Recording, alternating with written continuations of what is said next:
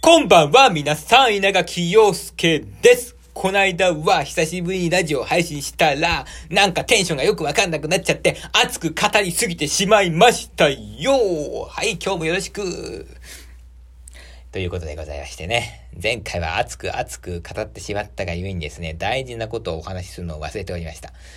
こちらの稲垣陽介のマリンバ話なんですけども、去年まではですね、毎週土曜日に配信をしておりましたけども、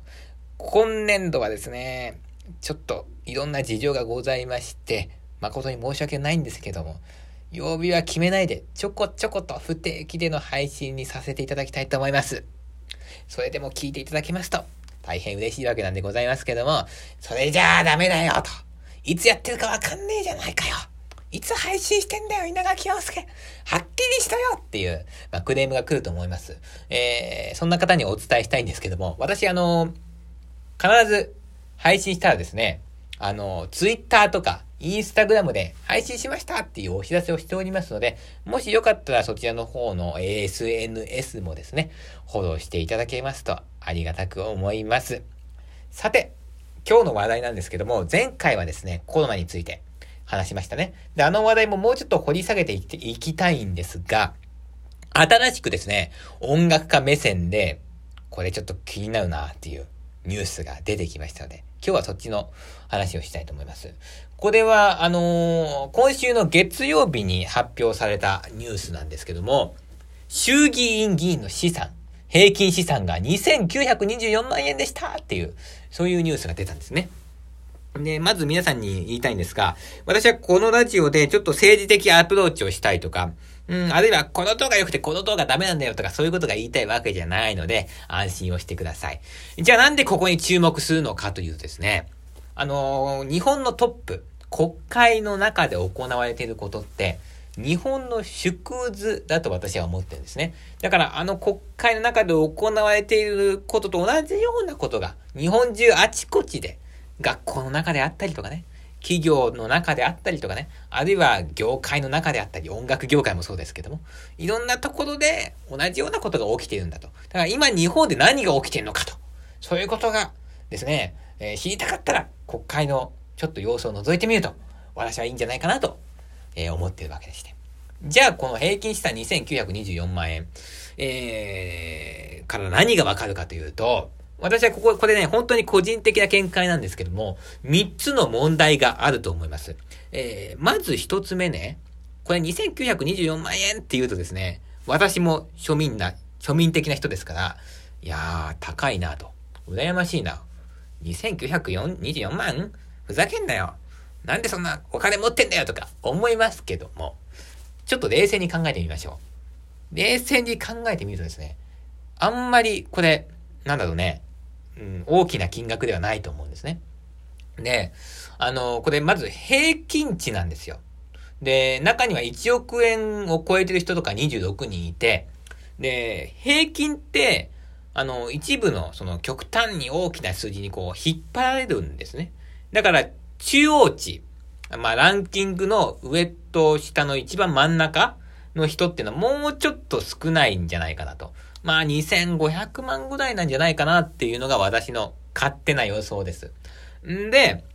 2500万っていうと、まあこれも、まあ、あのーえっと、3年ぐらい前かな、ニュースになってた、老後2000万円問題ってあったでしょ？2000万円ないと足りないよみたいな、ええそんなんないよなんとかかんとかって、えー盛り上がったあの問題がありますけども、その2000万円足りないよって言ってる人たちが足りてない人もかなりいるよねっていうことなんですね。例えば、その岸田総理とか、えー一体全体いくらあるんだということなんですけど、今ここに新聞があるんですけどね。えーっと、岸田総理の資産は4983万円なんだそうですね。で、えーっと、内訳を見ると預貯金が1000万円。えー資産の、資産の大半は不動産。えー株とか証券保有してないんです。大半が不動産で預貯金が1000万円ですよ。岸田総理ですら2000万円ない？びっくりマークみたいな。まずそうなるわけですね。だから全体的に見て少ないと思います。これがまず一つ目の問題点です。二つ目。まあ全体的に見て少ないんだけども、富の偏在があるってことですね。トップ20議員の資産が全体の4割を占めてるわけですね。例えば、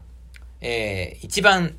えー、資産が多い人が、麻生さん。麻生さんがですね、6億1417万円なんですね。で、一番下、ゼロ、77人。なんだこれ？まあ、ゼロっていうのはね、これ、まあ、おかしいと思うけど、えー、まあ、これですね、あのー、まあ、あのー、定期預金の金額しか出さなくていいそうなんで、まあ普通預金パンクするぐらい持ってても、ゼロって言っていいわけだから、まあ、まあごまかしてる人もね、たくさんいるとは思いますが、それでも、まあ一応ね、ゼロと考えるとですね、6億1417万円の差があるっていう。これ、もうすごい差ですよね。ちなみにあのー、ちょっと、まあ雑談なんですけどね、あのね、その、麻生さん、あのー、私がね、あの、学生の頃の友達が、レストランでアルバイトしてたんです。そのレストランになんか麻生さんが来たらしくて、で、なんか、私の友達がなんかその麻生さんにね、料理出したりとかしてたらしいですね。で、でもさ、あの、6億ある人がだよ。なんでそんな学生がアルバイトしてるレストランに行くんだっていうね。もっと高級なとこに行けよって ちょっと、え、6億って聞いて思ったりなんかしちゃったんですけど、そういうこと言うと友達に怒られちゃうかな。で、ね、確かに、まあ、6億はこれはすごいなって思うんですけども、3つ目の問題点。この1位の麻生さんですら、これ、世界的に見たら私、高くないと思いますよ。うーん、まあ、あの、アメリカのね、えっと、トランプ前大統領とか、まあ、あれはもうちょっと比べ物になんないから、まあ、ちょっと比べるのやめときますけども、まあ、今、今のね、アメリカの、まあ、比較的庶民派大統領、庶民の味方とされてる、あのバイデン大統領でさえ、これ、大統領になる前ですけども、日本円で換算して資産は9億5千万円。で、これ、今、日本って円安が進んでるから、もっともっとね、日本円にしたら、もう10億とかになるかもしれないし、大統領になってからもっと資産が増えてるかもしれないと思うと、麻生さんの倍ぐらいあるわけですよ。庶民派大統領ですら。ということで、この3つの問題点から何がわかるかというとですね、日本は全体的にしぼんでるし、しかもトップもそれほど高くないのに格差がある。これかなり問題だと思うんですね。じゃあ、今度は庶民の方を見ていきたいと思います。で、庶民の、その、資産って、なかなかデータで見るの難しいので、ここではですね、その、年収の方で見ていきたいんですが、まあ、年収とか収入って見ていきたいんですけども、まずね、その、全体的に見るとですね、日本の実質賃金って、まあ、この成長率がですね、25年間ほぼ0%なんですよ。まあ、これはまあ、特に、あのー、新しい話題でも何でもないから、特に突っ込まないけども、次ね、この富裕層が、富裕じゃないっていう、この原因もあるわけですね。えー、日本の最高経営責任者の報酬総額ね、総額、平均1億2000万円なんです。じゃあこれアメリカの方ではどうですかっていうと、15億8000万円です。とんでもない差があるわけですね。じゃあ、なんで格差が格差がっていろんなところで言うじゃないですか。で私もね、あのー、学生の時は、金持ちがね、もうどんどんどんどん金、金持ちのとこにどんどん金が行くから、格差が広がってると思ってたんですけど、社会人になってちょっといろいろ勉強したら、全然違う、違うってことが分かったんです。あのー、アメリカとか、まあ、ヨーロッパとか、そういうとこでの格差の広がりっていうのは確かに富裕層にお金がどんどんいっちゃって格差が広がったんですけど、日本の場合場合はですね、別に富裕層もですね、残念ながら成長してないわけですね。で、さらに言えば、年収、まあ、100万円とか200万円の、この、まあ、まあ言ったら、まあ、あの、お金がない人たちも、まあそんなに改善されないで、えー、この中間層ですね。上と下は変わらないで、中間層が没落しちゃったんですね。これによって、日本は格差が出てしまった。だから全体的に見てですね、あの、富裕層も成長してないけど格差が出てきちゃったっていう。やっぱこれ、あの、国会議員の